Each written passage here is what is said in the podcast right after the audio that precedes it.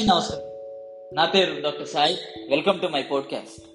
ఈరోజు topic clean eating. Clean eating అంటే చాలా తక్కువ ప్రాసెస్ తక్కువ నిల్వ ఉంటూ తయారైన వస్తువుల్ని లేకపోతే తినే వస్తువుల్ని మనం క్లీన్ ఈటింగ్లో భాగంగా ఇంక్లూడ్ చేసుకోవచ్చు. దీంట్లో ఇంట్లో హోమ్ మేడ్ ఫుడ్కి క్లీన్ ఈటింగ్కి రెండు ఒకటేనా అంటే దాదాపు ఒకటే. కానీ ఒక పది పదిహేను శాతం మాత్రం వ్యత్యాసం ఉంటుంది. ఎందువలన అంటే కొన్ని వస్తువులు మన వంటగదిలో నిత్యం ఉండేవి. ఇవి క్లీన్ ఈటింగ్ని మన హోమ్ మేకింగ్ ఫుడ్కి క్లీన్ ఈటింగ్కి డిఫరెన్స్ తీసుకొచ్చే వస్తువుల్లో అవి అతి ముఖ్యంగా పాత్రలు పోషిస్తూ ఉంటాయి. దాంట్లో వైట్ షుగర్ అంటే పంచదార మైదా మరొకటి.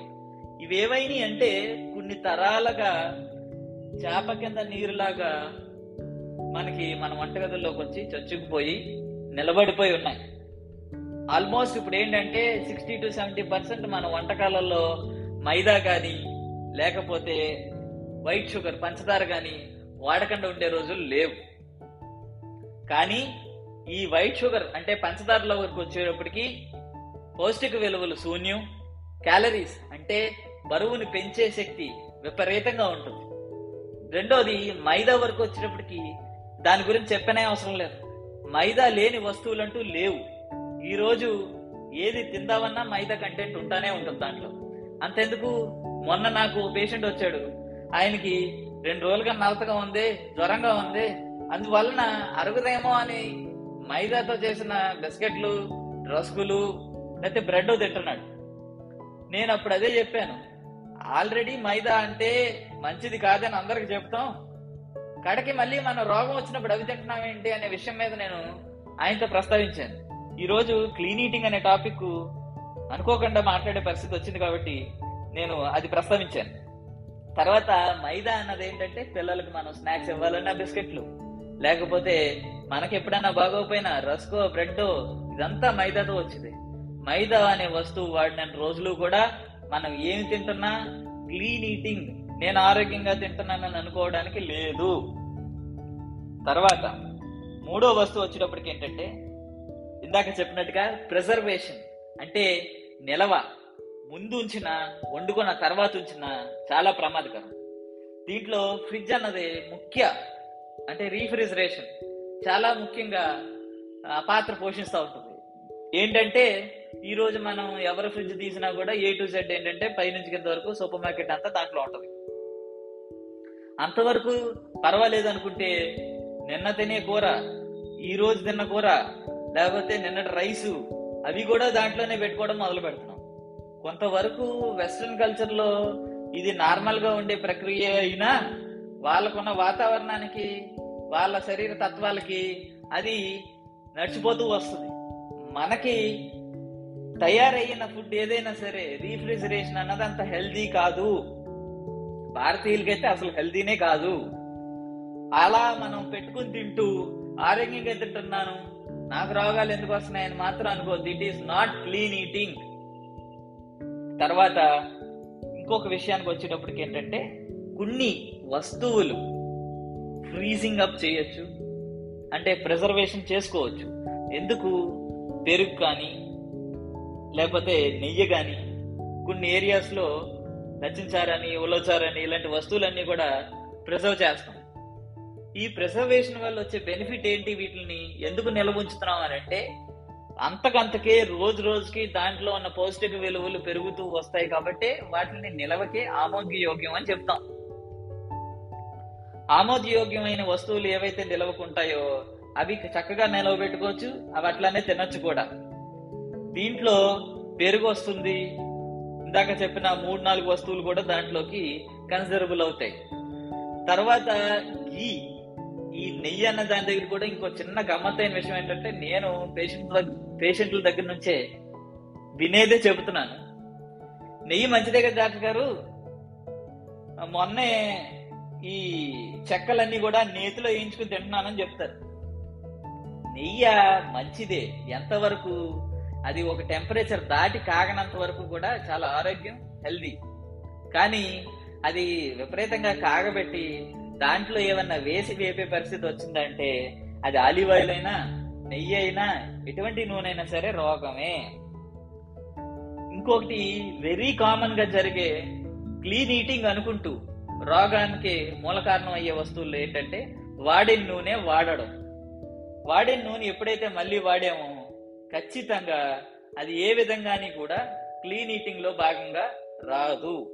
అంటే రోగాలు రావడానికి ఆ యొక్క ప్రక్రియ ఎంతో కొంత దోహదపడుతుంది దోహదపడిన తర్వాత రోగం వచ్చిన తర్వాత తెలుసుకోవడం వల్ల వచ్చేది చాలా అంటే ఆల్మోస్ట్ ఏంటంటే లోపల బ్లడ్ కొలెస్ట్రాల్స్ విపరీతంగా పెరిగిపోతుంటాయి.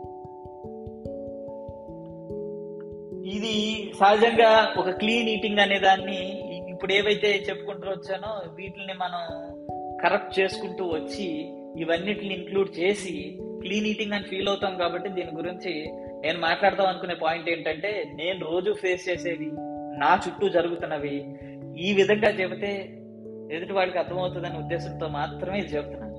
తర్వాత ఏవేవి క్లీన్ ఈటింగ్లోకి వస్తాయి ఏ ఏ పదార్థాలు అత్యంతగా క్లీనింగ్ క్లీన్ ఈటింగ్లో భాగంగా మారతాయంటే ఫ్రూట్స్ కానీ డ్రై ఫ్రూట్స్ కానీ వెజిటేబుల్స్ కానీ లేకపోతే ఎటువంటి ఫుడ్ ఐటమ్ అయినా సరే ఇందాక చెప్పినట్టుగా ప్రిజర్వేషన్ తక్కువగా ఉంటూ అట్లానే ప్రాసెస్డ్ తయారవ్వక ముందైనా మనం తయారు చేసే దాంట్లో అయినా సరే తక్కువ ప్రాసెస్లో తయారవుతున్న ఫుడ్ ఏదైనా కుకింగ్ అనే దాంట్లో కూడా ప్రాసెసింగ్ తక్కువ ఉండి తయారవుతున్న ఏ ఆహారం అయినా సరే క్లీన్ ఈటింగ్లో భాగంగా మారుతుంది.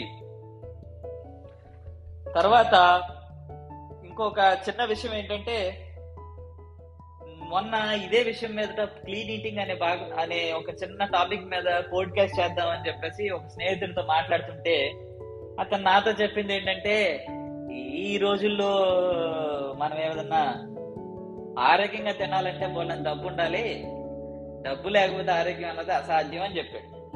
నేను ఈ రోజు చాలా గట్టిగా తనకే చెబుతున్నాను మిగతా వాళ్ళకి చెబుతున్నాను. ఆరోగ్యంగా ఉండడానికి ఎక్స్ట్రాగా పెట్టాల్సిన ఖర్చు అంటూ ఏది ఉండదు. కేవలం మన అజ్ఞానం తెలియకపోవడం.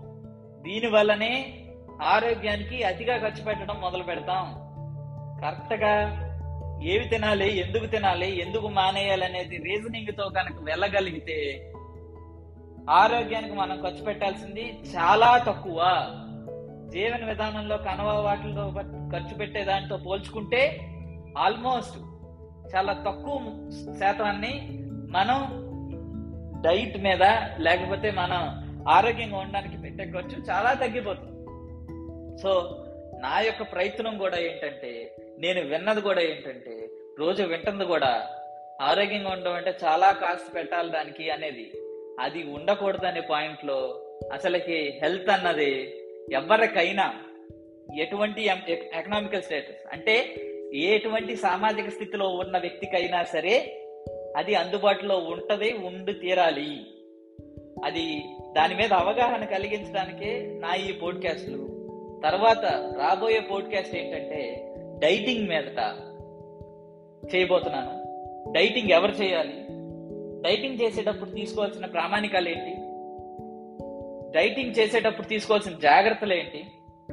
డైటింగ్ చేస్తూ ఉన్నప్పుడు ఎటువంటి డైట్ని ఫాలో అవ్వాలి? ఇవన్నిటి గురించి క్లుప్తంగా వచ్చే పోడ్కాస్ట్లో మాట్లాడతాను.